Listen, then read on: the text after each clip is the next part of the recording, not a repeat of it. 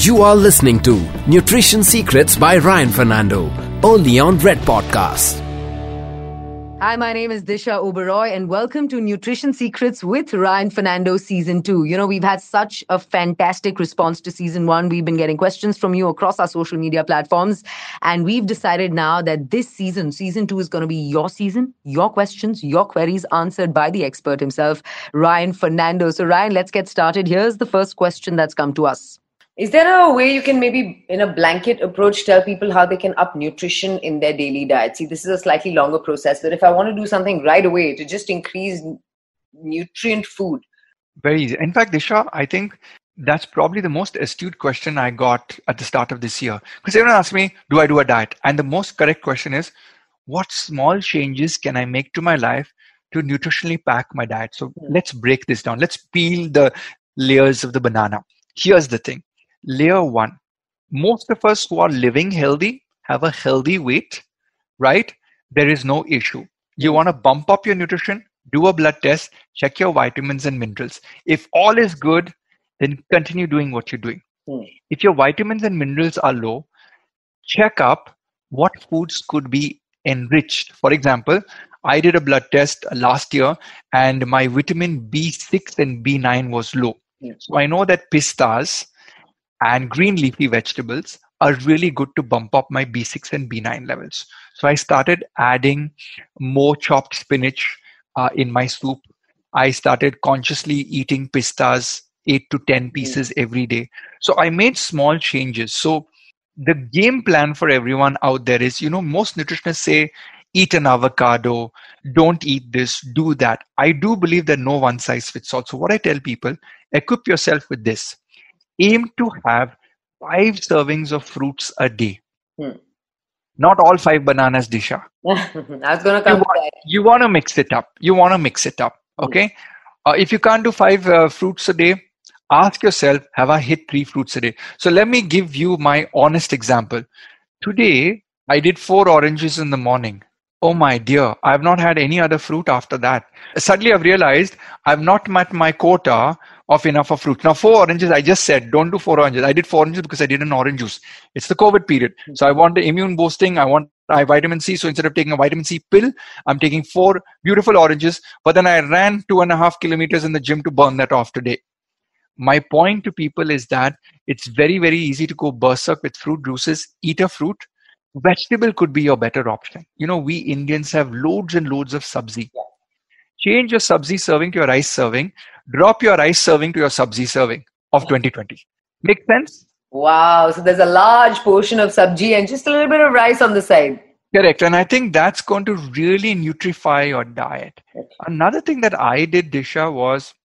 But that's so trying- smart, Ryan. You've just changed a, the portion of the exact same meal that people are already eating. And that's a little hack. You don't have to add, delete, nothing. It's just rearrangement it's just a little bit of rearrangement and I'm, I'm writing this article right now which says that you don't need to change your diet you need to change your food behavior mm.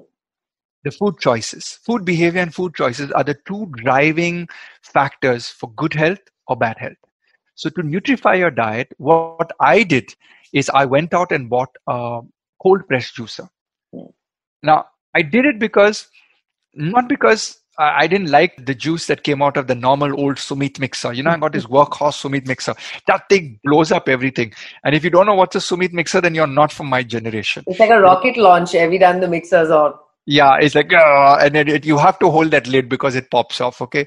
And then you're, you're cursing and swearing because half the kitchen is filled in green gunk, which is uh, lettuce, which is kale, uh, which is uh, you know a little bit of celery, some carrot, some beetroot. Now I st- I got a cold press juicer because it kind of teases me when I walk into the kitchen. Like I can hear it calling out to me, You bought me, but you're insulting me by not using me. Yeah. So I'm like, oh, you know what? Twice a week, thrice a week, I put on that cold press juicer.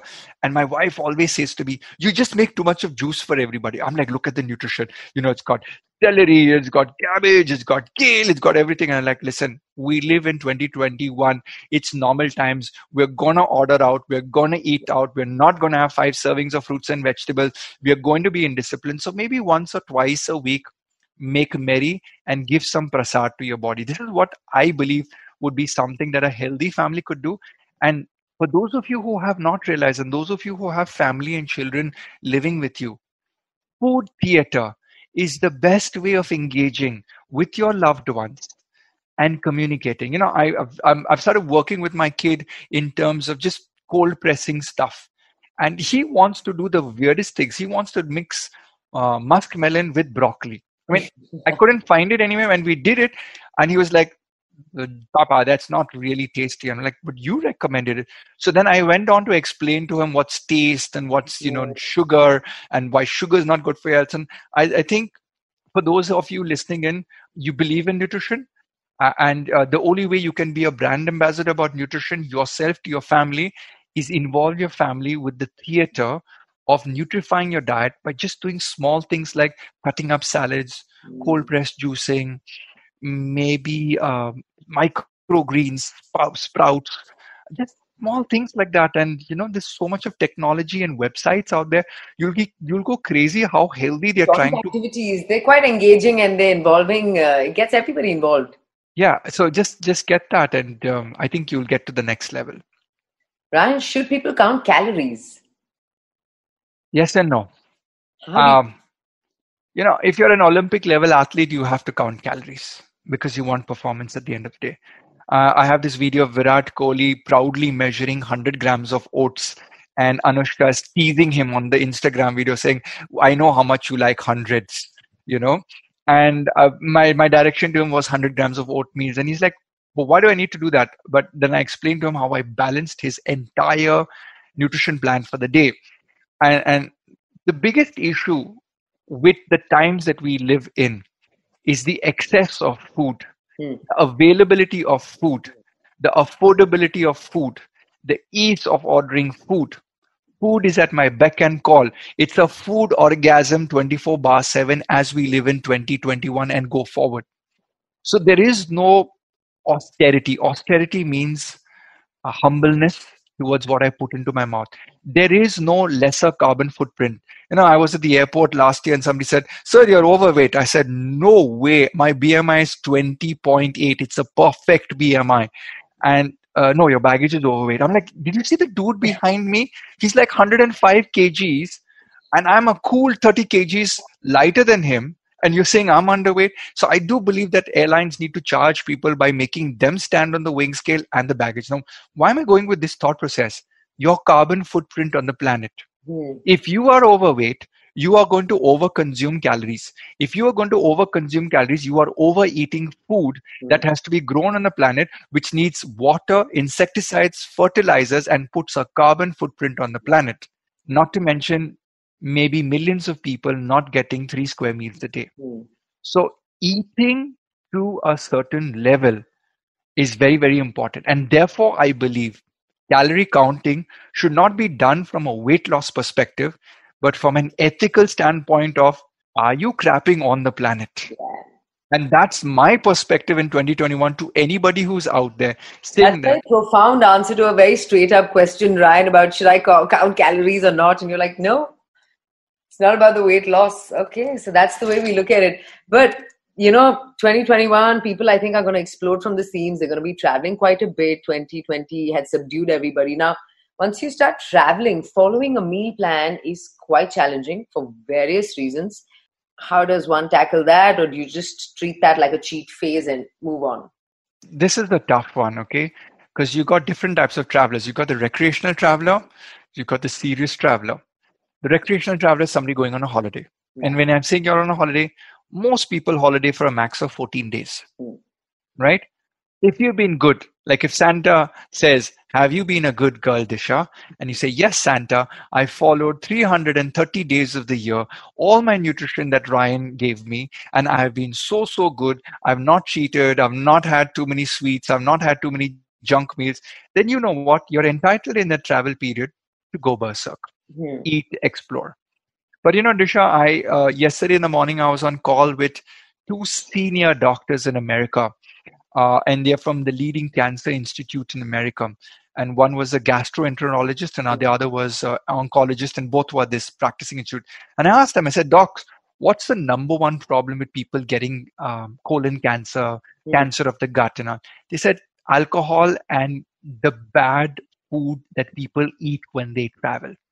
So I said, what do you mean by that? It's like people who travel eat outside food, and outside food is cooked with a profit line in mind, Yeah. not a nutrition line in mind. Mm. So when you travel, like I travel a lot, I stick to the basics. I stick to the basics like curd rice. Mm.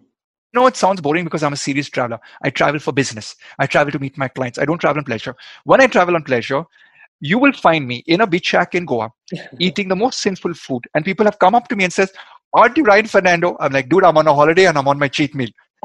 But the fact of the matter is this when you are traveling, your hotel, if it's a good hotel, can prepare the food that you want. So either become more aware of what's comfortable on your gut, Mm. become more aware of how much you can eat. Remember, hotels always give you extra portions.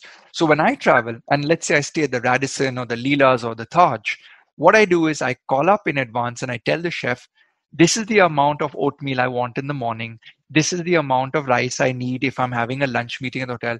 And for dinner, this is the amount of chicken or fish, and this is the amount of salad. So I kind of tell that. When clients come to me, I give them a nutrition plan with this exact direction. Or if they're lucky enough, like they're traveling somewhere. Sorry, I, I have a family gone off to Dubai, and the first three days they're staying at the Oberoi. The next three days they're staying at the Ritz Carlton. We've got both the menus for the family, and we're now advising them what to do. But if mm. you don't have Ryan Fernando with you, the simplest thing you can do is eat to your heart's content. Always remember the size of your heart. The size of your heart is the size of your fist. Keep portion control when you travel. Mm. Try and look at meals that are more natural. Be careful of food poisoning. So don't go for exotic stuff. Like I made the most stupid mistake on the planet. I feel like punching myself because on Saturday I ate a fish in Bangalore. The sea is nowhere close Yep. and we're in COVID time. I was like, I am such an idiot. But you're a Goan at heart, Ryan. What could you I do? know that that's the whole point. I, I wish you could come across the screen and punch me in the nose right now because that's a that's a rookie mistake. When you travel, when you go out and you eat a food that's not native to that, it's going to be spoiled. It's going to affect your gut. So forget about fat gain. What about taking care of your stomach when you travel? So eat a little more simpler when you travel.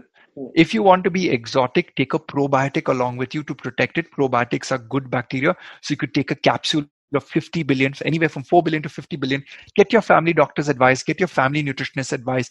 They could prescribe this to you. So when you're on tour and gorging yourself, you know, you're having this stuff. And always tell people when you travel, you get chance to walk in airports. I see everyone in the airport sitting down slouched in those airport seats.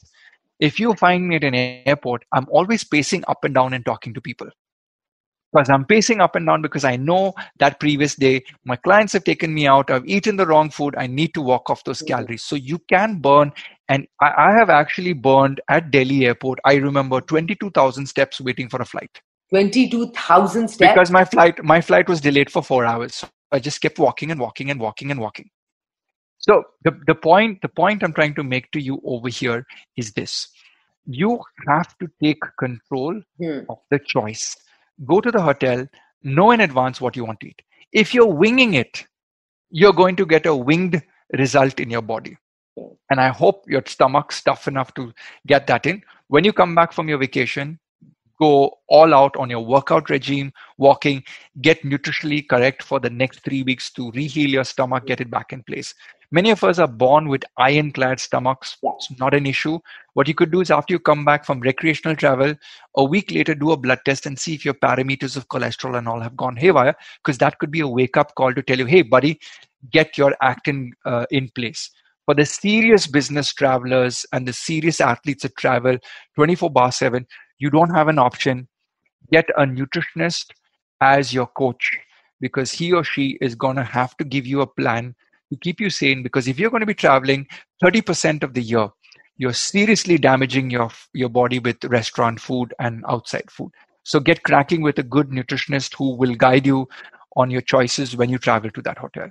Thank you for that. This is Nutrition Secrets with Ryan Fernando season two. And let me remind you, this season is your season. After the astounding response to season one, questions, queries, concerns that have been coming in through you on our social media handles will be answered by Ryan Fernando in yet another episode. We'll catch you then. I'm Disha Oberoi.